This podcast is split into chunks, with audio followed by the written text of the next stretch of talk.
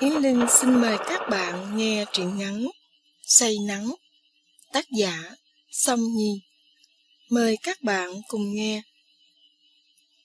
Ngày còn đi học Chị, Đào và Tuyết là bộ ba nổi bật trong lớp.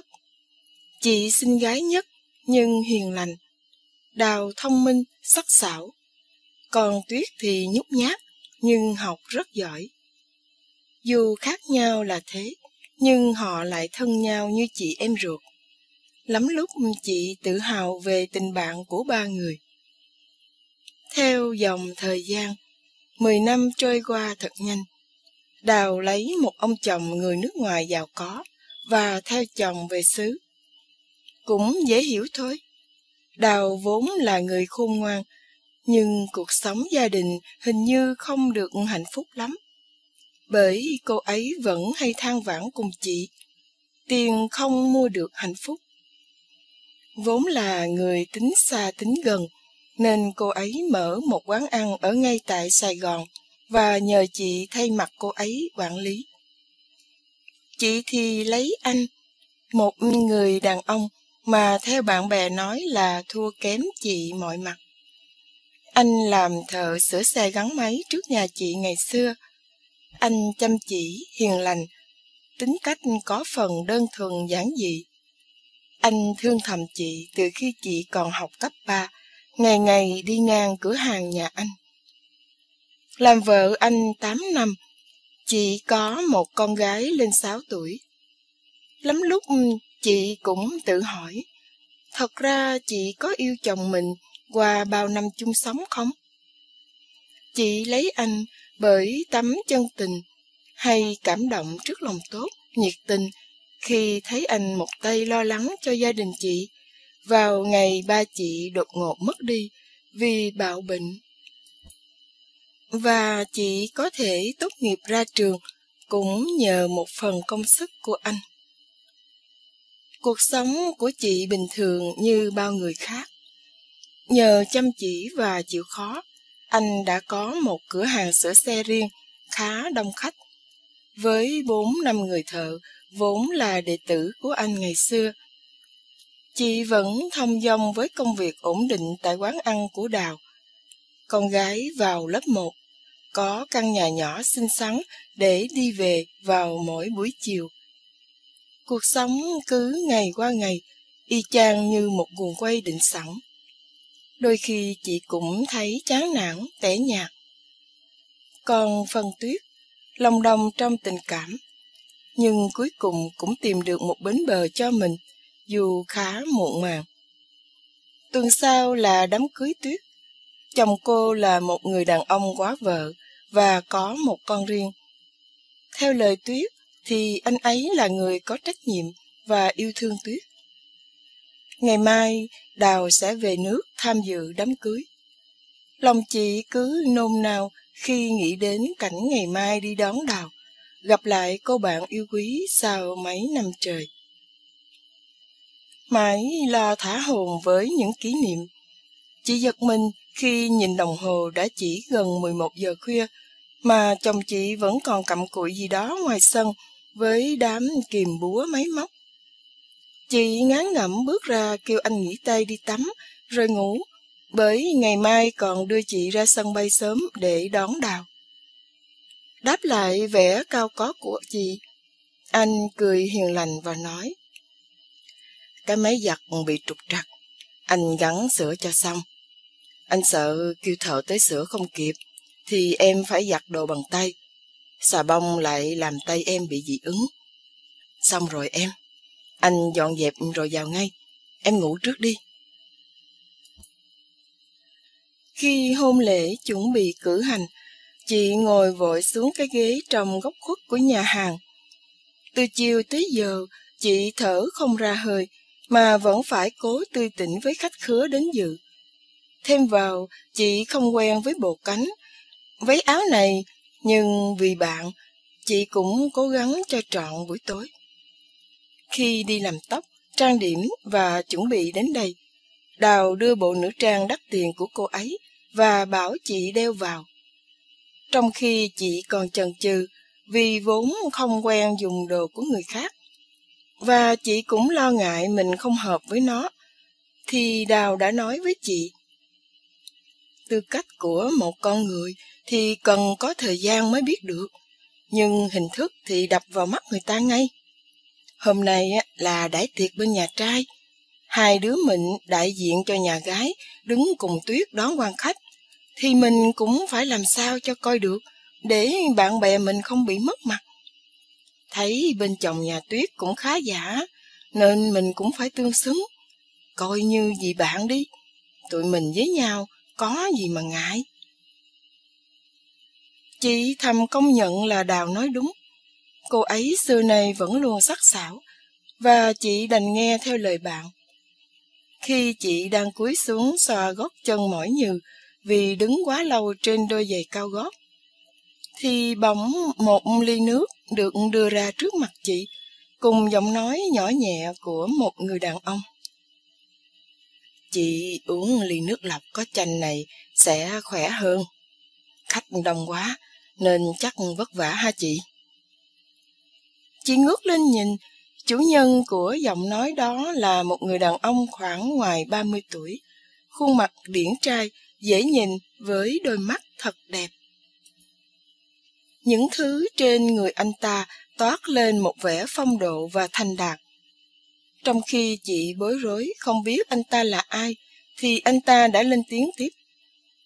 Mình tên Hoàng Quân, là khách bên đàn trai.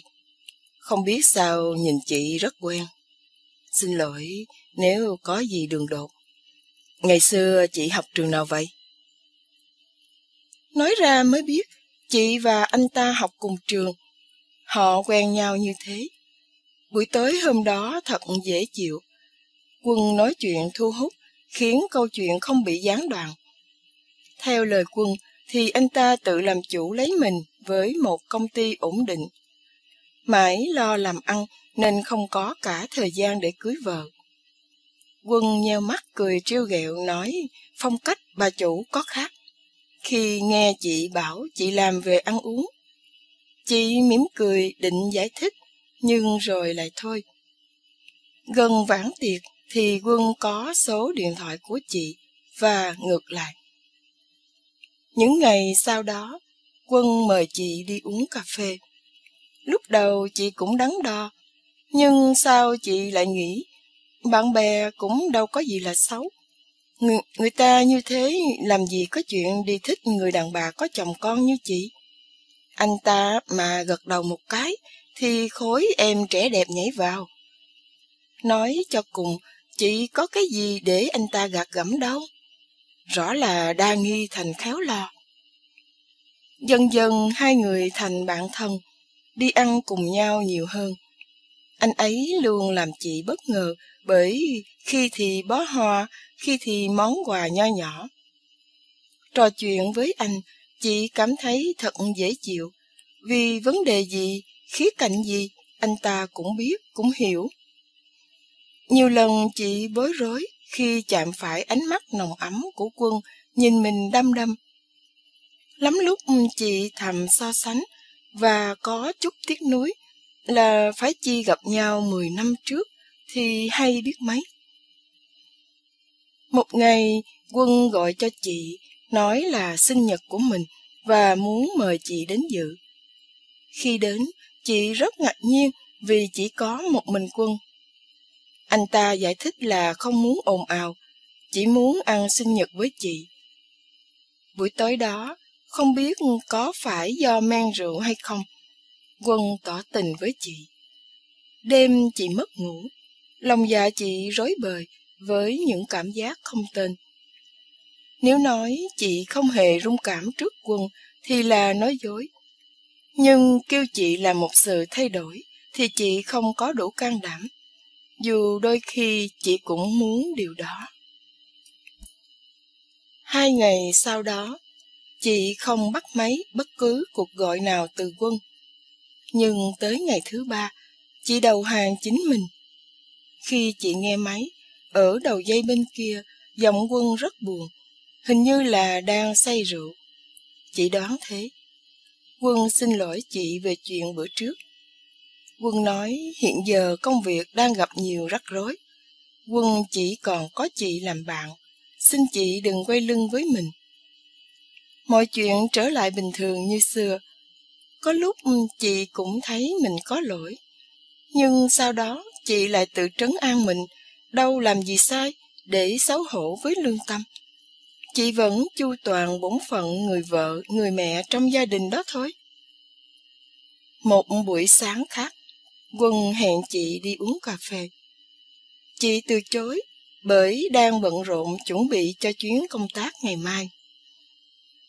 Chị đi gặp một công ty du lịch. Họ muốn hợp tác đưa khách tới quán ăn của chị dùng bữa khi khách vào thành phố tham quan.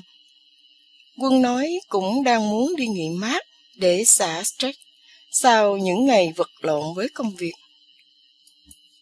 Khi nào ra tới đó, Quân sẽ gọi chị. Vào ngày hôm sau, chị đi gặp đối tác. Mọi chuyện đều thuận lợi. Ngày buổi chiều đã xong hết công việc, khiến tâm trạng của chị rất phấn chấn. Đúng lúc đó thì Quân gọi và mời chị dùng bữa chiều. Quân đang ở một khu nghỉ dưỡng không cách xa khách sạn của đối tác chị ở cho lắm. Chị đắn đo trước khi bước vào nơi hẹn, bởi nhìn cách trang trí, thiết kế lãng mạn. Chị biết khu nghỉ dưỡng này dành cho những cặp tình nhân hoặc vợ chồng. Nhưng không biết ma xui quỷ khiến hay nghĩ đến ánh mắt buồn rười rượi nếu mình lỡ hẹn. Và khuôn mặt rất đàn ông khi nghiêng nghiêng ấy. Mà chị lắc đầu, xua đi cái ý nghĩ vừa thoáng qua và đi vào. Trong khi chị trách nhẹ rằng chỉ là ăn cơm thôi, sao quân bày biện như vậy làm chi cho tốn kém. Quân cười và nói muốn cảm ơn chị vì những ngày qua đã làm bạn với quân. Bữa ăn kết thúc vui vẻ cùng với những ly rượu vang nhẹ. Khi chị chuẩn bị cáo từ để trở về khách sạn, thì quân chợt nắm tay chị và giọng quân nhẹ như gió thì thầm bên tai. Anh biết là anh không nên nói điều này. Anh cố gắng đè nén, nhưng anh không thể. Anh thật sự rất yêu em. Yêu ngay từ cái ngày đầu tiên gặp em. Anh không dám mong điều gì. Chỉ xin em cho anh một góc nhỏ trong trái tim. Không có em, anh thật sự không biết sống làm sao. Anh thề không làm gì ảnh hưởng đến cuộc sống vốn có của em. Cho anh được làm người bên lề cuộc sống của em. Và xin em đừng bỏ anh đi. Hãy bên cạnh anh một lần được không? Dù chỉ một lần duy nhất trong đời thôi, anh đã mãn nguyện. Không biết có phải vì sóng biển đang ru hồn kia hay vì khuôn mặt có ánh mắt đẹp như thôi miên khiến chị không còn nhớ bất cứ điều gì khác. Chị khẽ gật đầu và rung người lên khi quân choàng tay qua vai và ôm chị vào lòng. Chị thấy hình như phía trước mình là một thiên đường dịu ngọt đang gọi mời, cùng mùi nước hoa đàn ông hấp dẫn từ người quân tỏa ra. Chị không muốn suy nghĩ gì khác, chỉ tựa đầu vào người quân. Ánh mắt đẹp ấy cúi xuống thật gần. Chị nghe hơi thở nồng nàn phả lên mặt mình. Chị khép hờ rèm mi, nhìn đôi bàn tay quân đang nắm chặt tay mình và khẽ bóp nhẹ. Vào lúc đó, chị bỗng nhìn thấy trong tay mình không phải là bàn tay của quân, mà là bàn tay lấm lem dính đầy dầu nhớt thường ngày của chồng chị. Chị đã bóp chặt đôi bàn tay ấy trong cơn đau đẻ xé lòng. Cũng đôi bàn tay đầy những vết chai sạm ấy sờ lên trán chị vào lúc nửa đêm khi chị sốt vào tháng trước. Đôi bàn tay ấy bị bỏng khi nấu tô cháo trắng trong đêm cho chị. Chị cảm giác như có một ca nước lạnh buốt tạt vào người mình. Chị mở choàng mắt và sâu quân ra khỏi người mình. Chị vớ vội chiếc sách tay, chạy như ma đuổi, băng qua sảnh khách sạn. Chị mở cửa một chiếc taxi đang chờ tới, và không chờ tài xế hỏi, chị gào lên, ra bến xe về Sài Gòn. Ngồi trên chuyến xe về Sài Gòn, chị như người mất hồn. Đầu óc chị trống rỗng, quay cuồng. Chị không biết mình đang đúng hay đang sai. Trong đầu chị hiện ra khuôn mặt của quân cùng ánh mắt buồn nhìn chị như một dấu chấm hỏi. Ánh mắt ấy trách hờn, thẳng thốt như oán trách chị. Ngay sau đó lại hiện ra khuôn mặt gầy gầy quen thuộc của chồng chị với ánh mắt long lanh nước khi lần đầu tiên bồng trên tay cô con gái của hai người. Chị thấy tim mình như bị xé ra, chị kiệt sức rơi xuống tầng cùng hoang mang.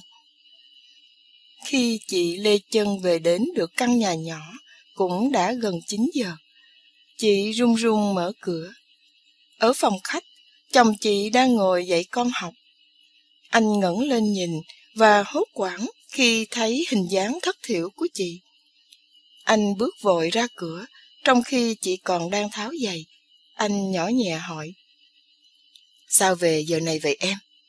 Em nói là ngày mai mà. Có chuyện gì mà nhìn em thất thần vậy?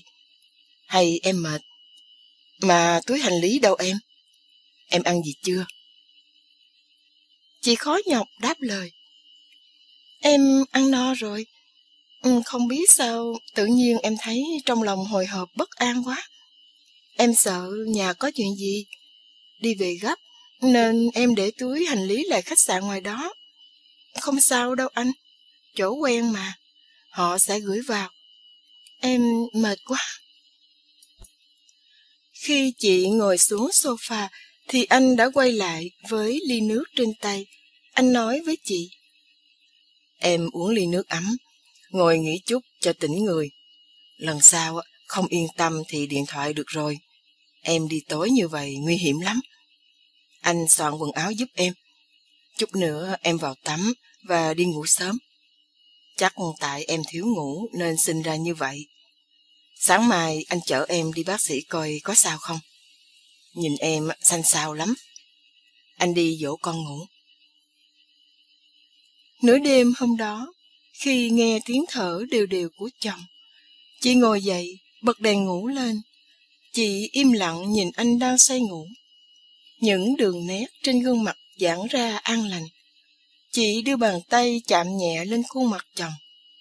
Chị mỉm cười thật tươi trong khi nước mắt tuôn từng dòng ngắn dài trên đôi má. Chị đưa bàn tay kia vớ lấy chiếc điện thoại mà chị tắt nguồn từ suốt chặng hành trình của mình. Chị nhẹ thao tác rút lấy chiếc sim ra, bẻ làm đôi, quẳng vào giọt rác nhỏ dưới cạnh giường. Sau đó, chị tắt đèn nằm xuống, dựa đầu vào vai chồng, nhắm mắt và chìm vào giấc ngủ muộn màng đang kéo đến.